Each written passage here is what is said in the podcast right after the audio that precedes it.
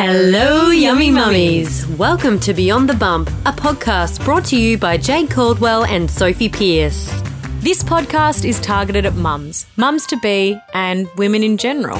And gents, feel free to have a listen too. It's a place to have real discussions and ask real questions, no matter how hard, with honest and authentic people. The aim is to have you feeling lighter, more supported, and more understood after every listen. Now, we can't promise that it will always be kept PG, so please be mindful around little ears. Here we go. Let's talk about sex, baby. Let's talk about you and me. Let's talk about. Come on. No, I'm leaving it to you, hon. You got it. All the good things and the bad things that. If anyone can guess. And I know you've already looked at the title of the episode and potentially we the show notes. And now you're are singing. talking about sex this episode. We are. Hello, Sophie. Hello, Jade. Thank you for, you know, stopping singing for one second to welcome me into the chat. Welcome. How are ya? I'm good. I think I'm just trying to work out my highs and lows and see if I actually am good. But I, I feel like I am. I've actually been just exercising every single day. That's just been my like mantra in lockdown, which has been nice because I feel good after doing it first thing in the morning. And um, I have a high. Do you want to know what it is? I do for sure. I sold my car. You managed to sell it. Yes, I did. So give people a really quick recap if they missed last week's episode. Long story short, we live on a farm and I have a Hyundai van, which is probably not farm appropriate. So we Little real- low to the ground for your drive. yeah, we I'd realized say. we needed actually a four wheel drive, but that's okay. That wasn't the reason. Well, it was the reason we sold it, but the added reason was that I found five little tiny baby bush rats in my console of my glove box that fell out onto the floor last week. And the mama rat obviously made a little nest and chewed a little wire and it was really, really cute in the engine. So then I had to take the car into the mechanic and get them to fix it, which cost a lot. But then they said, look, we've completely fixed the car. It's totally fine. However, Jade, we keep on saying to you, if you want to get rid of your car, just sell it. Just sell it and get a new one. So Yeah.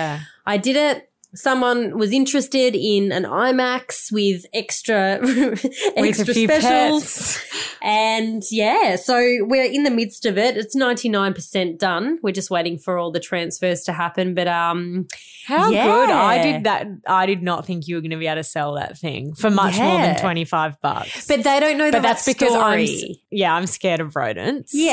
So I mean, the car's that would actually be, no, brand to new. me, that would be like, you know, like if you're looking at a house and you want to know if someone's died in the house before. I reckon I could live in a house that someone's died in before I could buy a car that ever had baby bush rats in Nah, it. Nah, no way. I could never live in a house that had death because there's just like little spirits, isn't there? Oh, well, what about your little baby rat spirits? Oh, yuck. Oh, okay. Moving on. Any lows this week? Okay, so I don't have a low, but can I share my mother in law's low? Oh my gosh, yes, please do. I was in stitches over this on Instagram. Okay, so my sister in law and I were just fluffing around, just pretty much doing nothing.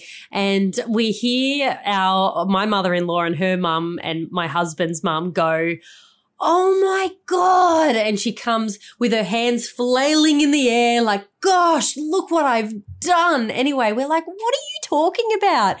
She's got all her four doors of her car wide open and she has got a can of what she thinks is vinyl cleaner, like a polish, right? Yeah. But it, it says vinyl spray. So she has actually gone around her entire car in vinyl spray that's It basically just looks like graffiti. It looks like graffiti, but to her credit, like, you know, Mr. Sheen, like back in the 90s or, you know, yeah, back in the 90s, you'd spray it and it goes white and fluffs up a bit. So you sort of go, oh, okay, yep, I'll come back to It'll settle door. in. Oh, it'll settle in. She did her entire car with this and then realized it was literal like spray paint. So And she went around like the cup holders, The boots. the- The oh my god, I was wetting myself. I- and I I, think did the thing myself. that added to it was that you and Greta in the background of the video. We'll oh. share the video to our Instagram. Yeah, we should. Both sounded like Kath and Kim. It was so funny. it was out of control. Anyway, after this, she's like, I honestly think I should write a letter to them because, and a letter, not an email, like has to be handwritten letter, a letter saying that, you know, I think that is just false advertising. It needs to be really clear on the can what you are selling. anyway, I really feel We'll wait her. to hear a response for that one, Oh. but we won't be holding our breath. But someone did actually write in and said that the only thing that will work is eucalyptus oil because someone wrote a dick or drew a dick on their car once and she drove around all day and didn't realize. and the only thing that got it off was eucalyptus oil. So we will see if that actually. She's going to have some fresh Works. sinuses by the end of that clean. okay, now how are you? I'm really good. I don't really know if I've had specific highs or lows of the week. I feel like I'm getting in the rhythm of lockdown. You and I aren't veterans of lockdown like many of our listeners are. This is quite a fresh thing for us, which we're obviously very grateful that we haven't been in lockdown too long, but it's just been extended and just, you know, trying to come up with a bit of a routine so Yeah. that the day doesn't just feel like it kind of drags on and we're not watching our 17th episode of Paw Patrol in a row. So yeah, I feel like I'm getting kind of in the swing of things, super grateful for where we live. I'd say the low of the week is that I'm not living out with you and Greta because you guys just look like you are having a lockdown time of your bloody life. And it's times like this that I wish that my family was closer so we could all just bunker Yeah. down together because you guys just look like you're having, you, you look like you're going mad, but having Yeah. a really fun time. I must admit, we are very, very grateful that because she actually lives in Queensland, but she came down here to Byron the day the Queensland got out of lockdown. And then the next day she got into lockdown down here. And the only way she can actually go home is if she hotel quarantines. So she's not doing that for like three No. grand on her own with a toddler and, And pregnant. pregnant. Yeah. Yeah. So she- yeah, she's just chilling here, but we're making it work. We're having fun, making meals, going for walks. And um, yeah, it's good. We're getting through it. Now, I've got a mum hack for us this week, and I didn't realize it was a mum hack. And I posted on Instagram, and everyone wrote back saying, Soph, that's a mum hack. And I was like, oh, it is. So my kids, oh, no, now that I'm saying this, I think I've said this before Go on, you've got to say it again. about my kids thinking frozen peas are a treat because they come out of the freezer section. I think I've actually said this before anyway. I'm clearly such a crap mum that I have to bring up my the same hacks twice, but it's been working again. I've been giving the kids a bowl of frozen peas before dinner because they think it's like having frozen berries or like uh, like not that frozen berries is wild, Yeah, but like you know they would eat an entire bag if they could.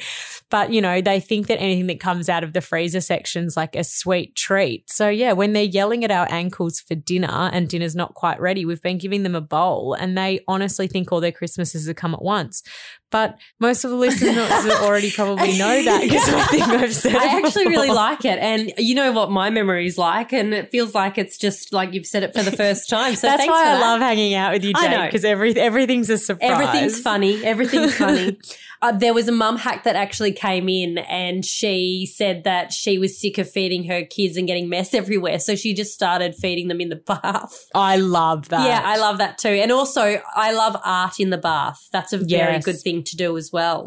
The bath is just great for lots of things. Like someone else was saying, I was sick of waiting till my child was going to sleep to clean the bathroom. So now I just put them in the bath with their bath toys, Oh, like maybe water in or not in, and then I can just clean around them. And I was like, that's great. Nick and I sometimes as well, when we want to have an early dinner, but we don't want anyone on our lap, we actually eat our dinner in the bathroom while the girls are in the bath because we don't have to touch anyone. No one's touching Yeah. us. No one's sharing our food.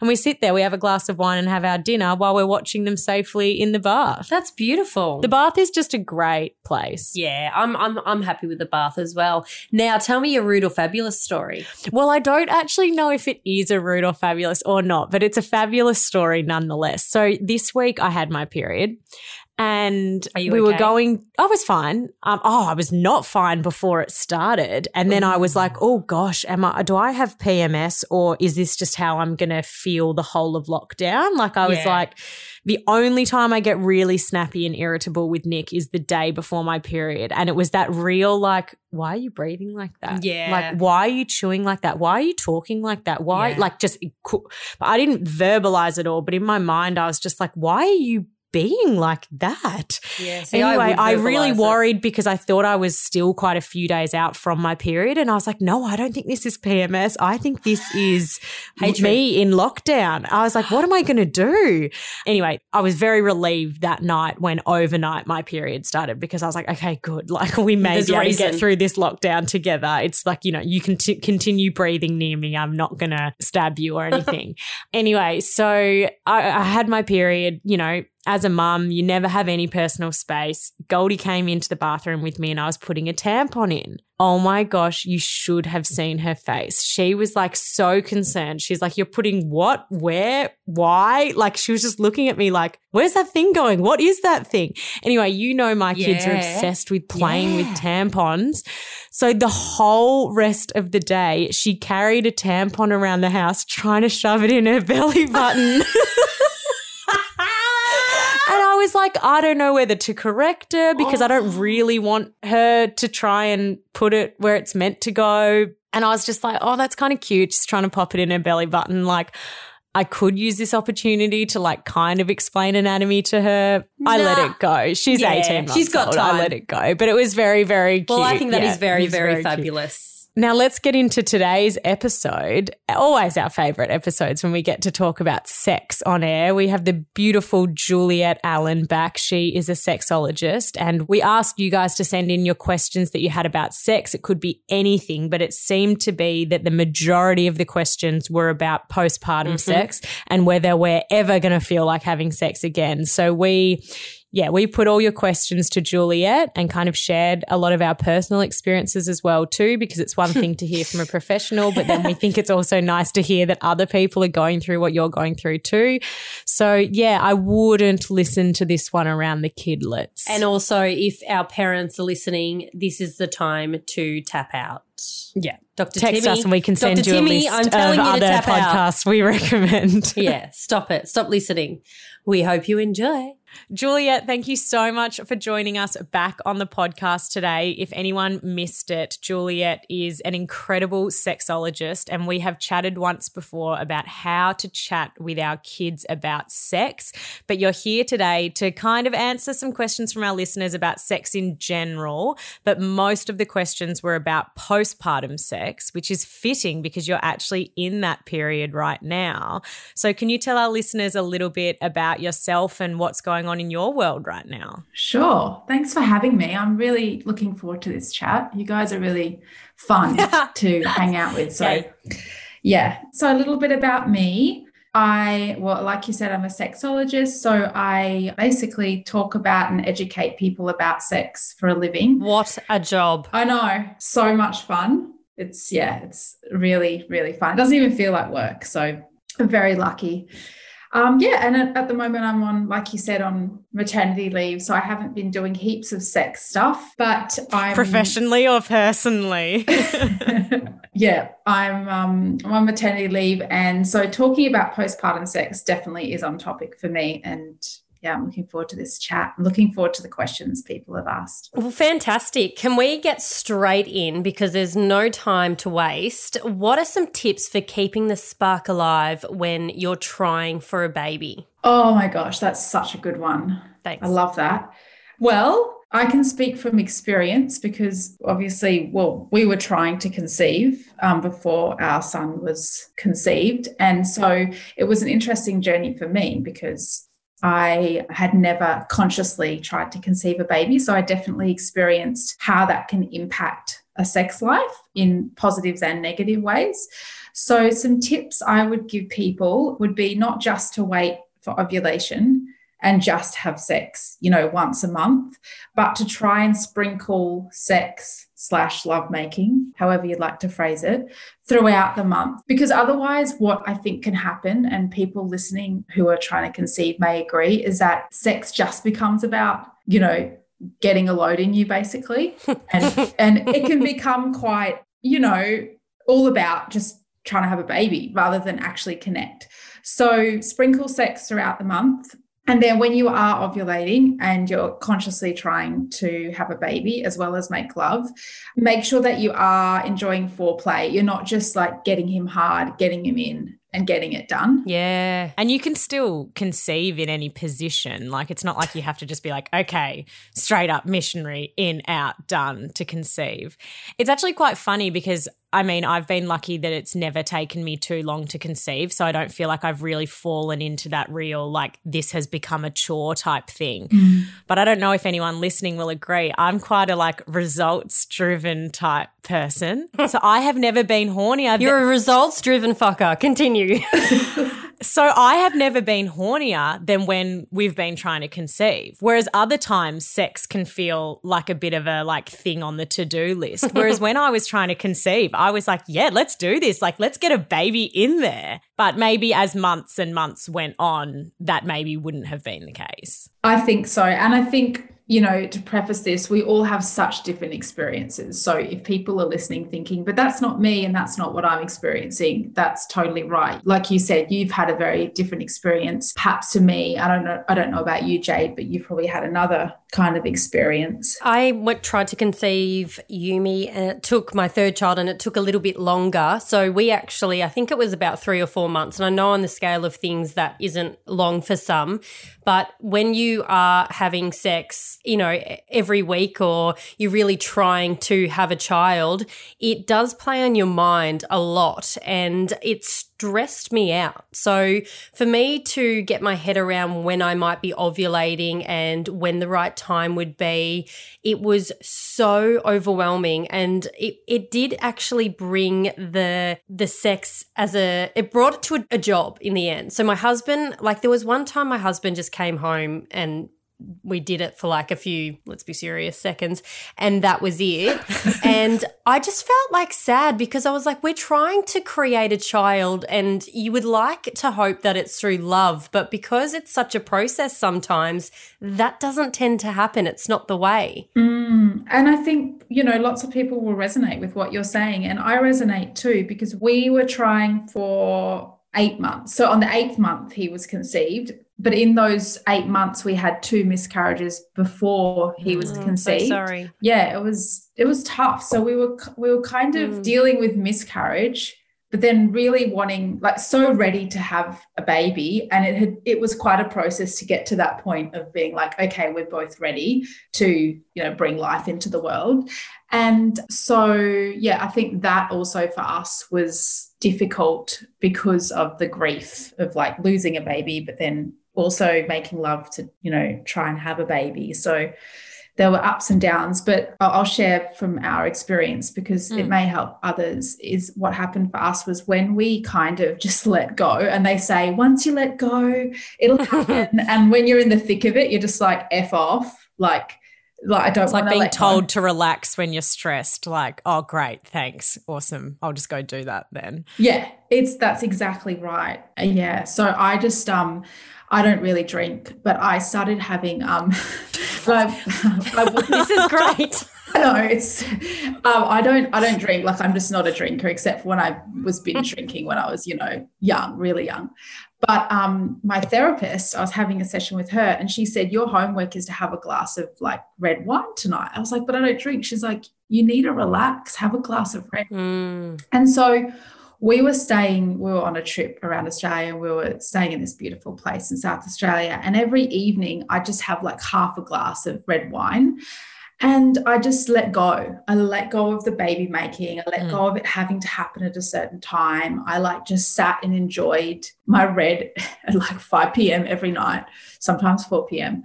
And then I think the next cycle, we got pregnant. Yeah, it is a thing. It is, isn't it? But it's easier said than done because you never want to hear someone say to you, Oh, you've actually just got to stop focusing and stop stressing about it. Because when you want something so bad and so much, that is really, really hard to do. But you hear so many stories when you just relax or you try a different approach and you stop thinking about it and stop your mind being so consumed, then, you know, sometimes for a lot of people it does happen. But also, I need your therapist's number because she'd be so proud of me. I would be really good at that homework.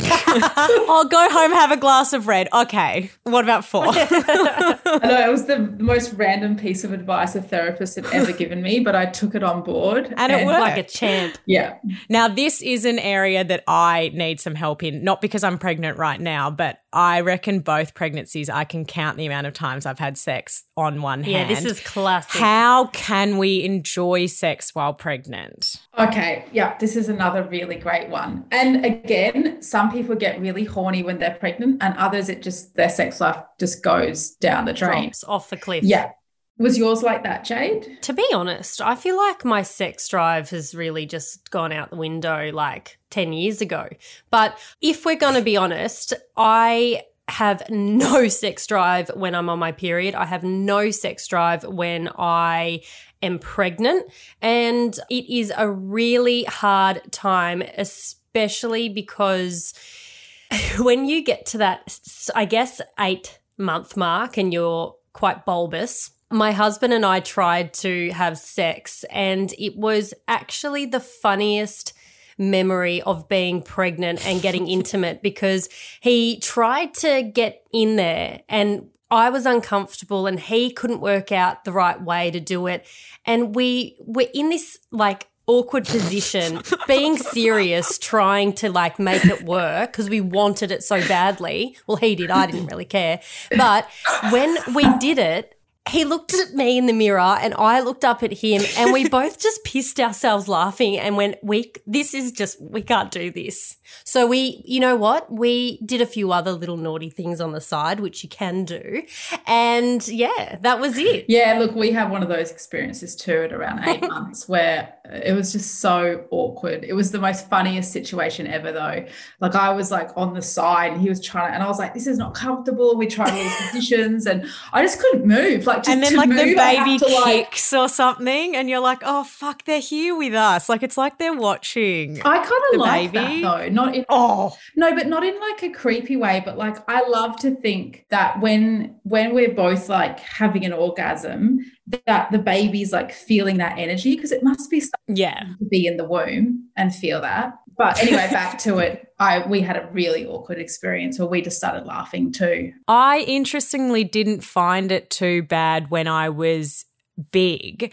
I found it. Uh, especially in the first trimester, I guess, because I've been really sick as well. But there's like no one in the world that I'm more comfortable around naked than Nick. But I remember once, I think we were pregnant with Goldie. I would have been like 10 weeks pregnant.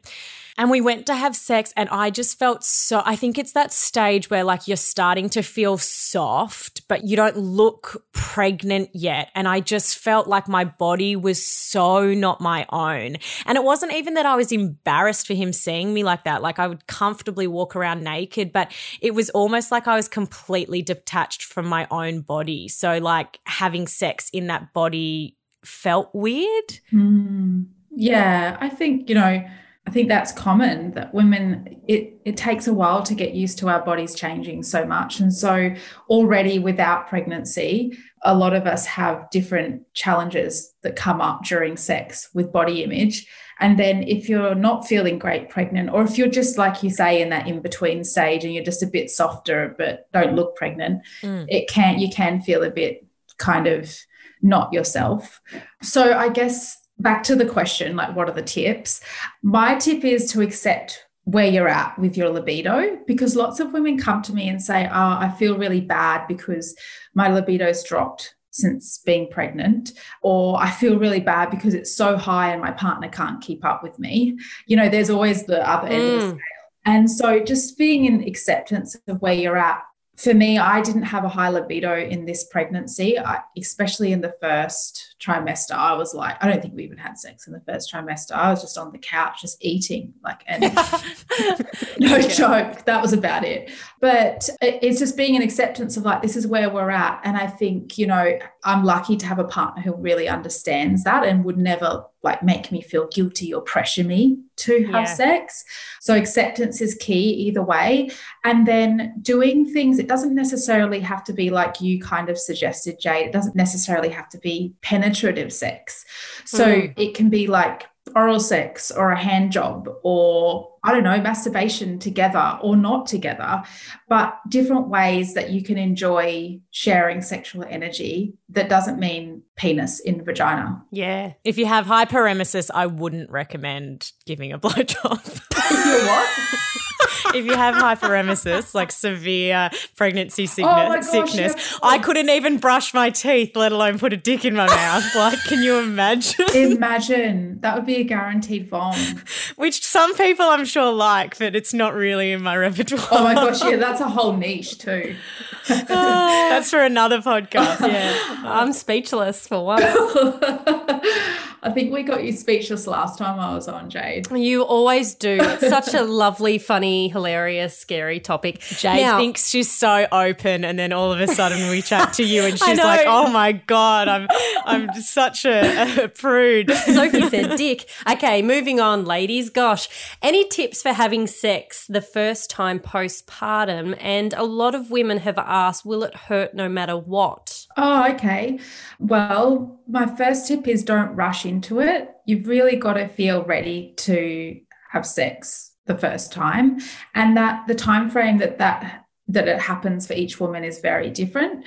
So depending on your birth depending on whether you you know had stitches etc there's so many different mm. like like factors to take into consideration yeah. That's it. So only have it when it feels right for you. Again, don't let anyone pressure you to have sex. I think there's so much pressure put around that six week mark because it's like, oh, you go to your doctor and you get checked up, and magically you can go back to living exactly how you did before you had a baby. But like, even if you are physically ready to have sex, that doesn't mean you mentally are mm. ready to have sex. Mm-hmm. That's a really good point too, because vice versa. Yeah, yeah, because you know, um, I from the moment I gave birth was ready mentally. Like I was like, "Yay! Finally, my libido is back."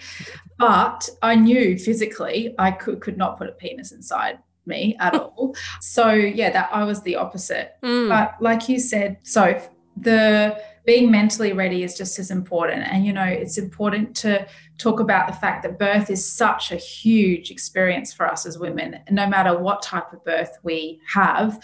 It's a big, like, rite of passage into womanhood. And even if it's the second or third time, it's like another layer of letting go of like our maiden archetype into this mother archetype.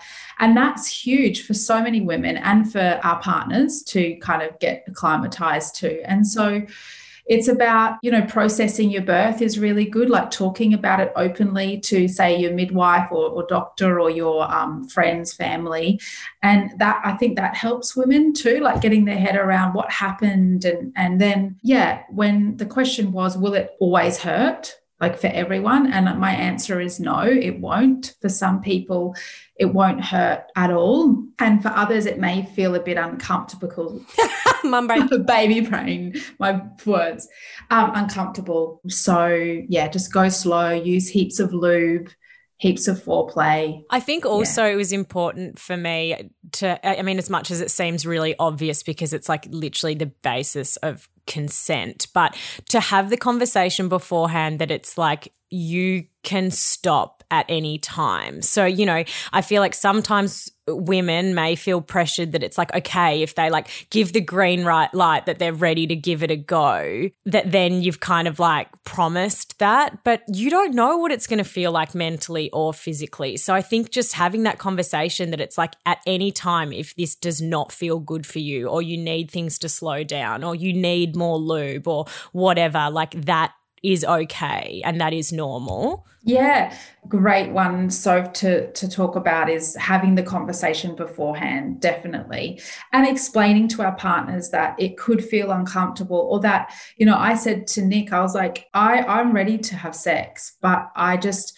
don't know how it's going to feel and it may feel a bit like sore or I, I don't really know so like just telling him that so that he knew not to just get in there and start pumping away For me, I found that mentally, if it's like when you give birth and you are mentally scared to do your first shit. Mm. And when you do it, you're like, oh, that actually wasn't so bad. So it's the same with me with the first time I have sex. Mentally, I'm like, oh my gosh, this is going to be really intense. This is going to hurt. And the three times, the first time that I did have sex, it actually didn't hurt. And yes, we use lube, so it would be easier and kinder and more gentle on me. But also, you know, my partner understood it was, he actually loved it. He was like, it's like a new, I guess, uh, Virgin is the word you're looking for. yeah, well, I did have vaginal birth, so virgin, I'm not sure if we could use that word. But I think mentally, I was also thinking a baby just came out of this hole. How on earth is he going to feel about this new hole? And when he was in, oh, he had no complaints. No complaints. And I didn't either. It was fabulous. That's so great to hear. So good to hear great stories. Nick was the same. Afterwards, I was like, what did it feel like? Like, was it different? And he was like, nah, felt just the same. Like it was great. Yeah, I was literally like holding my breath, like, oh my, like after having our mm. first child, I was like, oh my gosh, will it never be the same again? And he was like, no, I couldn't. And I don't know if they're all just trying to make us Ah, feel good, don't but care. it seemed truthful. Did he have a happy en- ending? Did he finish? Yeah. Well, there Of you course. go. See? It was brilliant. Any tips for dealing with pain during sex if you've got some scar tissue from something like an episiotomy or a tear or something like that? Mm. Lots of lube. But aside from that, before lube is making sure that you Your husband has a small penis. Well, yeah, that could be a bonus. Um, I would say first, just getting getting like the you know the all clear from your midwife or or doctor who can have a look down there and just know that it has all healed up would be the first thing because you don't want to go prodding and poking down there if you haven't fully healed. Mm. The, the vagina, though, is quite like it, it doesn't take long to heal in general, I don't think, because there's so much blood flow down there. So it is quite forgiving in general. I would say when you feel you're ready and you know physically you've healed, to take your time before penetration. So it may be that you don't have penetrative sex, going back to the fact you don't have to have penetrative sex to experience orgasm, to experience connection with a partner. Um, it might be just taking it slow or having heaps of foreplay first so that you're really warmed up down there and you're, you know, you're naturally lubricated too. Because what I don't recommend is just when I say lots of lube is like being like, okay, I'm ready to have sex, squirt the lube on, stick it in, go for it Yeah. because that's not naturally allowing the body to warm up. And we know that women take a lot longer to warm up than men. So that's another tip. Talking to your partner, communicating about your fears, about, like you said, so if we've covered that. Yeah. And perhaps even, and I, I feel like we may have spoken about this in the last episode, but going to a yoni massage practitioner, somebody who you've been referred to, don't Google yoni massage. I don't recommend. Um, I'm Googling it. like any profession, you know, there are some dodgy people out there. But going to somebody who does work in the area of yoni massage and can kind of give you some therapeutic hands-on body work in that area even in your womb and your inner thighs. And it's not a sexual thing yoni massage. It's very like therapeutic. Um, and i'd Mm. recommend going to another woman. That's another thing that women can do to heal from birth without having to just jump back into sex Yeah. And let's talk about libido postpartum. I mean, the most common question that came in was my libido is gone. I have no sex drive. So let's talk about that. Is that a normal thing? And is that generally greater if a mother is breastfeeding? Yeah, good question. Look, again, we're all so unique, but in general, I would say that women do tend to have a lower sex drive postpartum, at least for the first, you know, couple of months because there's such a big change that's happened. And as we were talking about before we started recording, you know, sleep deprivation is hmm. quite possible. And so when we're tired, our libido will naturally just decommission and just be like, hmm. okay, she's tired, she's going through a huge change in life. So I'm going to just disappear for a bit. So, in order to give this woman more energy for her baby, which really is a really like makes sense. Is it true that women have to mentally be connected to be aroused and turned on, and men can just have a physical thing going on? Yeah, in general, I would say yes, because for women, in order for us to have really great sex and connected sex, our heart needs to be open, like that, our heart center in our body. Yeah. And so when we feel really nurtured and we feel like our heart is open, then we can have deeper, more connected sex. But for guys, they're their center, like their heart center is their cock, and they bless have a heart, but yeah, they're going to lead with their cock. So I think, yeah, it is true that women need more of a deeper emotional connection. But that makes a whole lot of sense. Like if you've gone through pregnancy and given birth and then you're in the postpartum phase, I mean, mentally, you're really, your focus isn't down there. So it does make sense that it does take time to get back into that mental space and, and be able to, you know, feel aroused and, and get into the swing of things again. Yeah. I found that mine wasn't even just a couple of months. Mine was based basically, but like as in, I, I could have sex before, but that real desire yeah. to ever initiate it, or, you know, like even beforehand, like if we had sex, I'd always be like, oh, that was great. I should think about doing that more often. But then everything else on the list became a bigger priority again. It wasn't until I got my period back and kind of felt that I was like back in my cycle that I ever thought about actually initiating it. And I feel like maybe in women, that's, you know, it's a evolutionary thing that it's mm. like, hmm. well, if you're not cycling, your chances of conceiving are lower.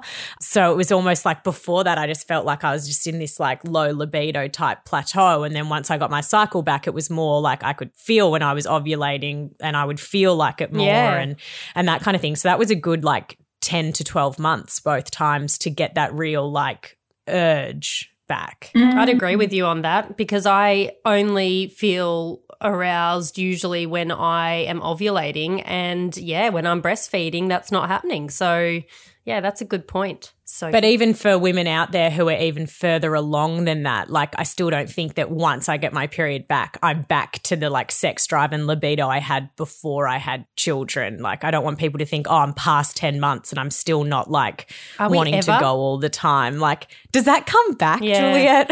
It does. It does come back definitely. You know i my libido is back so i'm having a really great experience with it in that i'm very like open to having sex. I think the thing that's probably stopping us at the moment is we're co-sleeping which we're loving and we don't plan on stopping anytime soon but that's kind of thrown a spanner in the works for our sex life because it's not just like a sweet little cuddle and like oh okay we're turned on we'll have sex. It's more like you know, it's just changed the dynamic. But um, I think every woman, like I said, has a different experience. And you asked about breastfeeding, Soph, at the start of this question. Mm. You know, when we're breastfeeding, we're giving so much. Like we're just consistently in service to our child, basically, just feeding, feeding. It takes a lot of calories. Where, you know, that um, thing that women say they're touched out? Mm-hmm. Like they're just baby, our baby's always on us for feeding. And so what can happen is by the end of the day or the middle of the night, whenever you prefer to have sex, pre baby, you've just given so much to a child. The last thing you want to do is then put your mouth around his penis and give to your partner. Bloody I could barely even hug. I remember when Goldie was a newborn and so she was feeding a lot and then, you know, Poppy was only 2 years old, so she was still a pretty like dependent toddler. And Nick would get home from work and I would literally struggle to even give him a hug because I would be like, I don't know, like if the girls were asleep or the girls were busy doing something else, I was just like, I cannot have even like one hand on me right now. And I'm not a super affectionate person person. So I feel like I might get to that point quicker than other people. and Nick is a very affectionate person. So that was definitely something we had to work on because I was like, I get to 4 p.m. and I'm like, if another person touches mm. me, I will explode. Mm. So I think for those listening that that's happening to, it's important for us to try and get some some solitude. You know, even if it's just ten minutes a day, whatever mm. works for you. For us, we've like we've got a bit of a structure thanks to me because I'm like I need time out.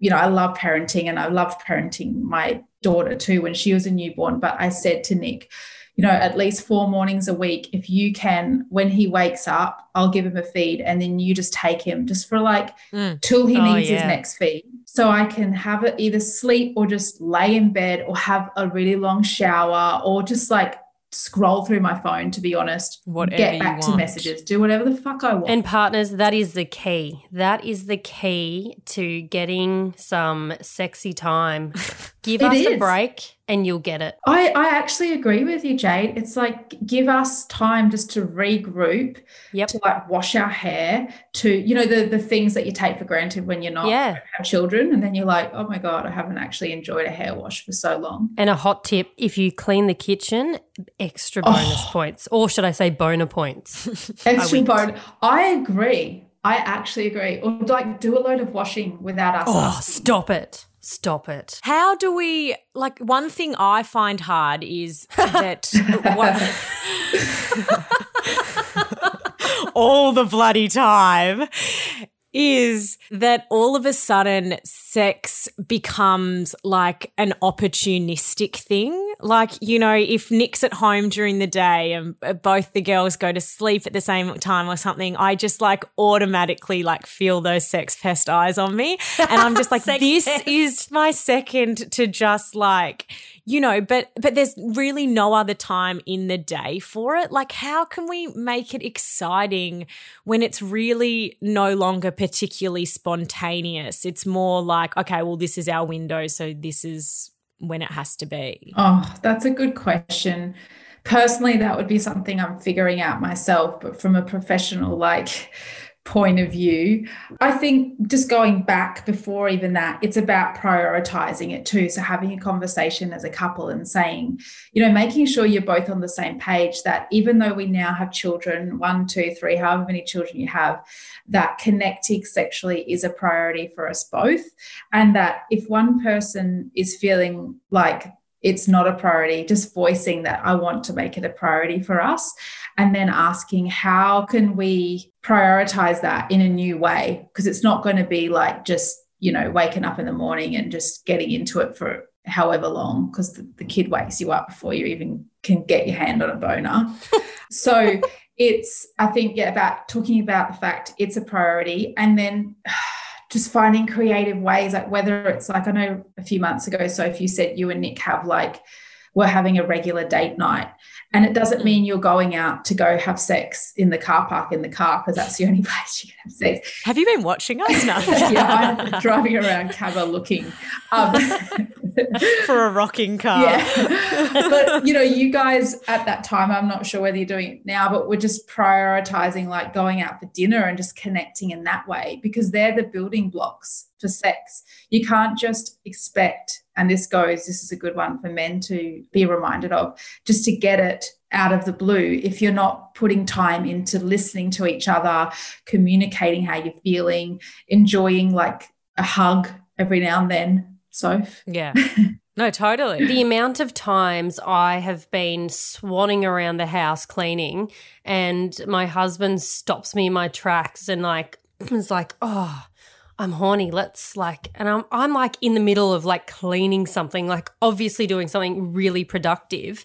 And he's like, let's go. I'm horny. I'm like, what? You have to do way more than just say that sentence to get me in the bedroom, mate. Like he thinks that that is like, oh yeah, totally. Let's go. And it's not. It takes a whole lot of stop cleaning. Maybe if you clean for me and then I saw that and then we like have a conversation and then there's foreplay. Like I, I feel like partners, and I look, I'm only giving my own personal experience clearly, but I feel like they forget foreplay or they forget that we as women need it because they can go without that if that makes sense. Yeah, that that definitely can happen. And so it's up to you to communicate to him what you need. True. If he wants to initiate sex, to say to him, if you want to initiate sex with me, and say it really softly and nicely, not just so like not listen, dickhead. Yeah, because we can go in, I can go into that too. Like I'm always reminding myself, like, put on your soft voice, you know, chill, take a deep breath, don't be a nagger. Because I know Yeah. if I'm like that, Nick's just like not listening. Whereas Yeah, if I switch say to him, like, babe, you know, I'd really love to chat to you about something that's like just been kind of playing on my mind a bit. He's like, oh, yeah. He goes into, whereas, yeah, you know what it's like. yeah, So I do.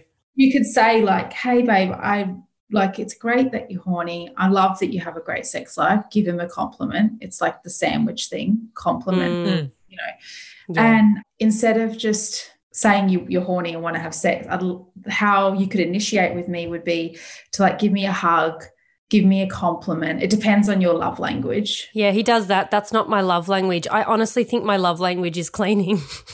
it's sick. I've got a problem. No, so your love language is um, acts of service. And for those listening who want to find out what their love language is, Google it and you can do the quiz online for free and you'll find out your love language. So Yeah. he needs to know if he wants to have sex, he needs to, like, without you asking him, clean the house, do the Oh, go out for breakfast, and then you come home and the whole house is clean. Like, that's the turn on for me. I'm like, I've oh, just oh. had an orgasm. Just I was going to say, Jay, do you need a minute? But you've already Yep. finished. Done. All done. Hey, what is vaginismus? Good question. I'm going to be really frankly honest and say it's not an area of sexology that I have specialized in or studied. So I can't really speak from an expert's point of view on vaginismus, but from my understanding, it is it's a label they've put on this thing that happens where the vagina kind of closes up and contracts and you literally can't get anything inside there without a lot of pain. So women who experience it um, often can't enjoy penetrative sex. But yeah, I I've never worked with people with it because I haven't been trained in it. So I thought I'd also mention, and obviously this is not related, but when I had an episiotomy, I have a scar there. And if you touch it, it's actually numb. I can't feel any of it. Mm-hmm. But just because I have a scar there and it is numb, it has no effect on my sex life whatsoever. Because I know that a lot of women who do have episiotomies go, oh gosh, what's this going to mean? What's it going to look like? What's it going to feel like? Yeah. And I've had personally no issue with it. So I just wanted to put that out there. yeah, that's really good. It's great for other women to hear of that because lots of women do have an episiotomy and worry about those things. So it's nice Yeah. to hear your experience. And lots of people are asking similar things along the lines of how to switch from that mother role to the lover role or or how to you know, I think sometimes when you've got a new baby in the house or kids or whatever, your partner can end up feeling a bit like your housemate or your mate or your kind of team member because you're just going into battle together. How can you kind of wear those multiple hats but still make it work in terms of connecting and making love. I wish I had the like stock standard answer to that, the Hmm. magic pill, because I reckon I'd be like so I'd be a millionaire if I knew the answer to that. that works for Billionaire. woman. Yeah. What I feel to talk about again is just prioritizing yourself and what do you need as a woman and mother at this stage in your life to feel like your cup is at least three quarter full and not empty because when our cup is empty, we don't even have the energy to go into that lover role or to go out for dinner with our partner. Like we're just like, dinner, I want to go to bed. Mm, like Mm. I don't even want to go out for a romantic dinner.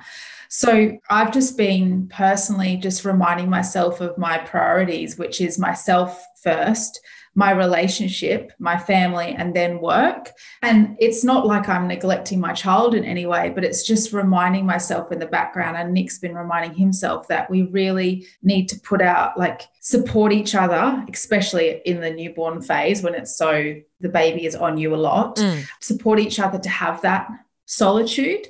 For Nick, that's a lot more like he gets to go for his surfs and his BJJ training and all that. For me, it's like an hour in the morning, or perhaps this even is like me having time out chatting to you guys and knowing Mm. out with the baby.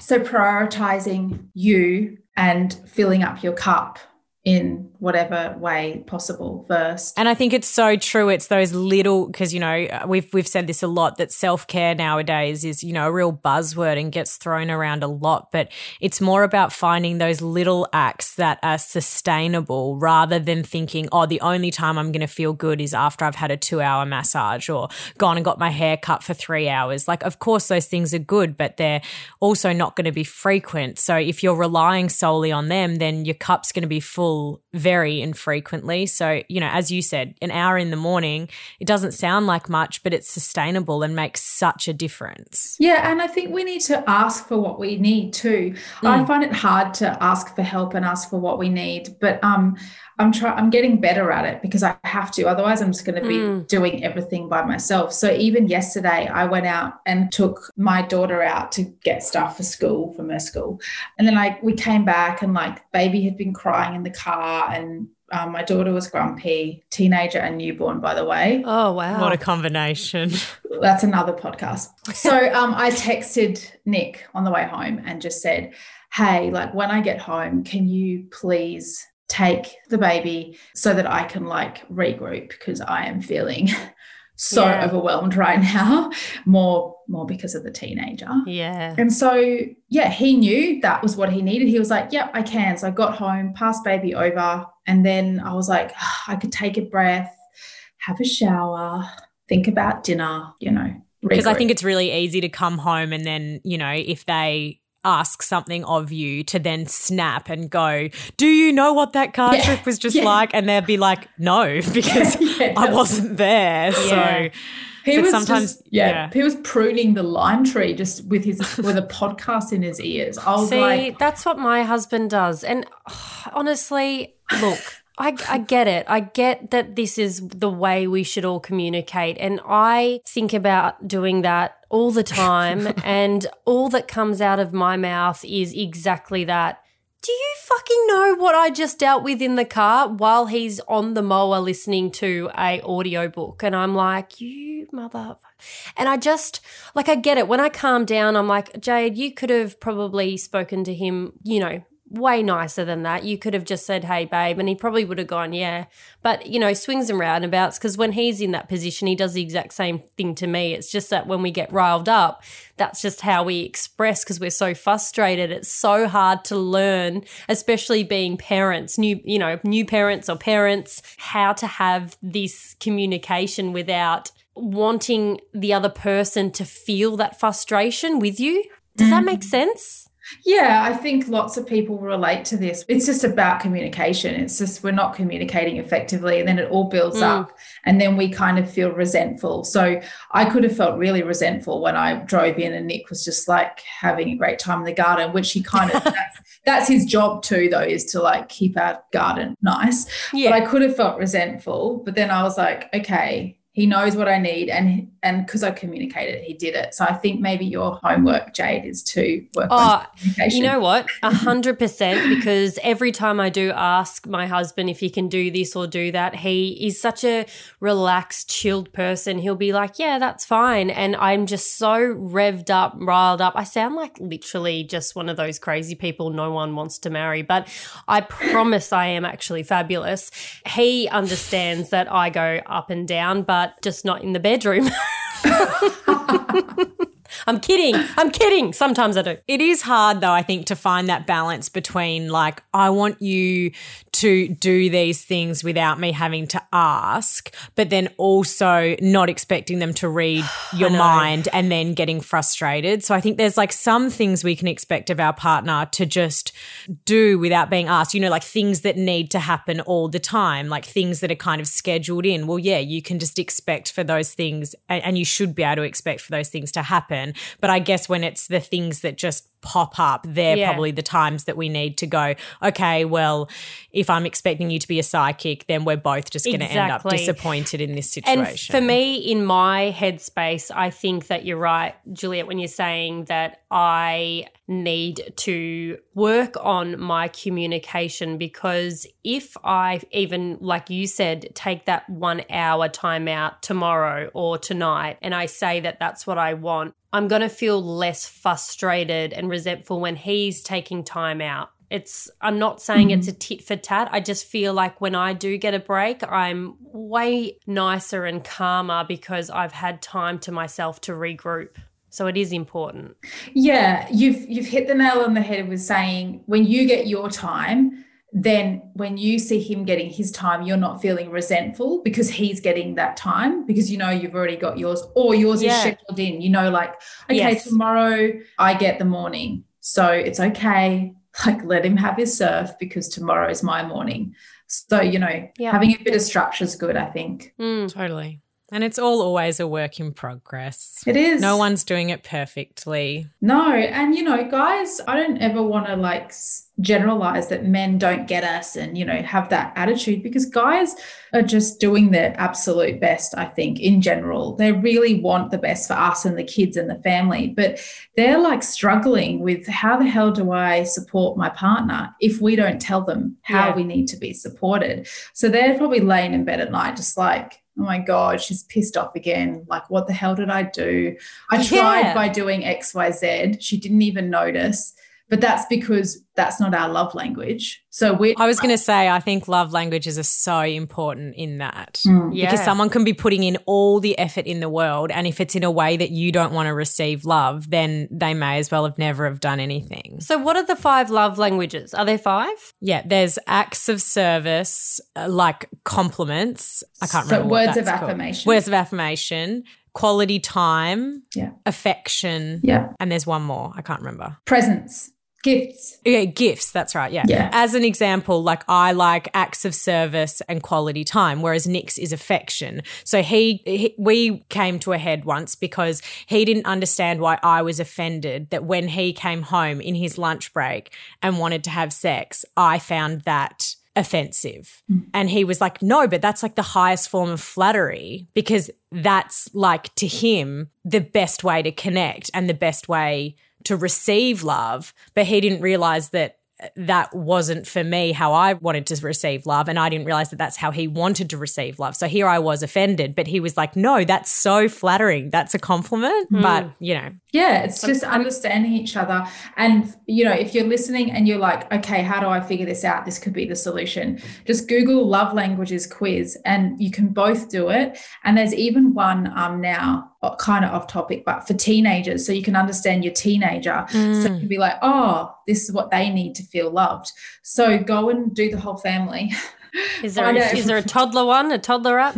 You- that would be so good, but Yeah. I don't think so yeah, but I think they change depending on what they want at that very moment. Do you know what? That sounds like a really fun thing and a fun way to actually spend time together. Start by doing the quiz together, and you never know how it will end up. True. Now, a quick little section on orgasms. Hmm. Is it normal for your orgasms to change after having a baby? We had quite a few people write in saying that their orgasms have gotten heaps better What? after having a baby. Wow, that's really cool. You know, I'm have never really heard of that. So I I'm not surprised though because energetically like in our womb so much has shifted. Like we have housed a child and then birthed the child in whatever way we birth it.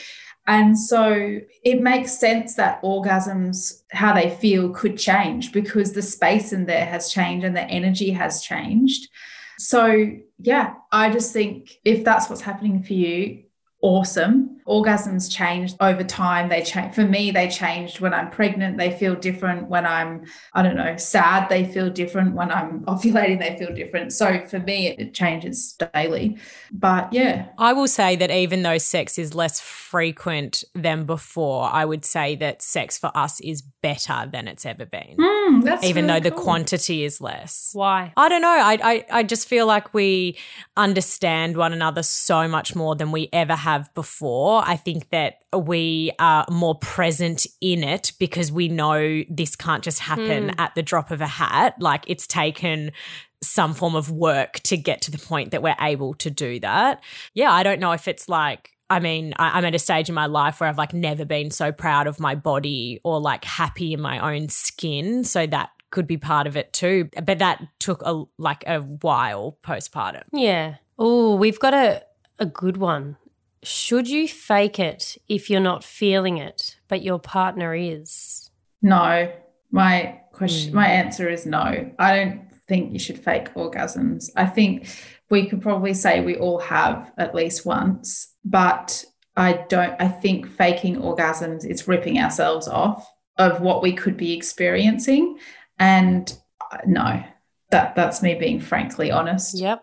Silence. Uh, But what what happens if like I had I don't Yeah. and I haven't. but what what happens if you have and then This you know you want one. to stop doing that but they're doing the same thing because they think that that's you know what the result will be do you just have to have a frank and open conversation and say sorry but that wasn't real And it's going to take 20 minutes longer. Yeah, it's so hard this one. I've had so many women come to me when I was coaching saying this exact situation and being like, what the hell do I do? And oh, it's so tricky because that conversation can be really hard to tackle. You know, like I've been faking orgasms for two years or 10 years or however long, two months. So it depends on the relationship you have and whether you feel your partner could receive that and not it not cause a huge debacle in the relationship. yeah But some women have had the conversation and it's gone down really well, and others haven't had the conversation, have chosen not to. There's no rights and wrongs in ha- what you do, but instead said, you know, now, and this is a bit of a white lie, but I feel like the way that I'm experiencing orgasm has is changing over Yeah. time, and so the way that I was before just isn't really doing it for me anymore. So can Oh, we change nice. things up? Yeah. So you know, like it depends. You got to feel into what feels right. Yeah, you would hate to turn around in a fight and be like, I've faked every orgasm for 10 years. Imagine that. That'd be a big slap in Oh. the face. That would be the biggest slap. Oh gosh. And now, uh, do you have any tips for getting an orgasm through penetrative sex? And are there just some women that can't and will never be able to have an orgasm from penetrative sex? Such a hot topic and question that everyone asks. I think, firstly, there's so much like pressure in a way on us to Hmm. have this orgasm from penetrative sex. And I think it can come from porn, which is totally should like we watch porn or we've watched porn and the women seem to have these great orgasms with no clitoral stimulation and just like That's the fake. penis is in it's all and always fake at the exact same time. it's all fake. Then like nine times out of ten, they're not having an orgasm at all. But then it makes us think, and guys think, oh, I just stick it in and she'll come. You know, so it's far less common for women to just be able to have an orgasm just through penetration. Often they think they have, but say you've been in the position on top where your clitoris is still getting stimulated because it's rubbing on his pelvis or whatever. So if you can't, don't think there's anything wrong with you. There isn't. Perhaps you need a bit of clitoral stimulation so you can touch yourself or your partner can, or you can, you know, whatever, however you choose to touch your clitoris.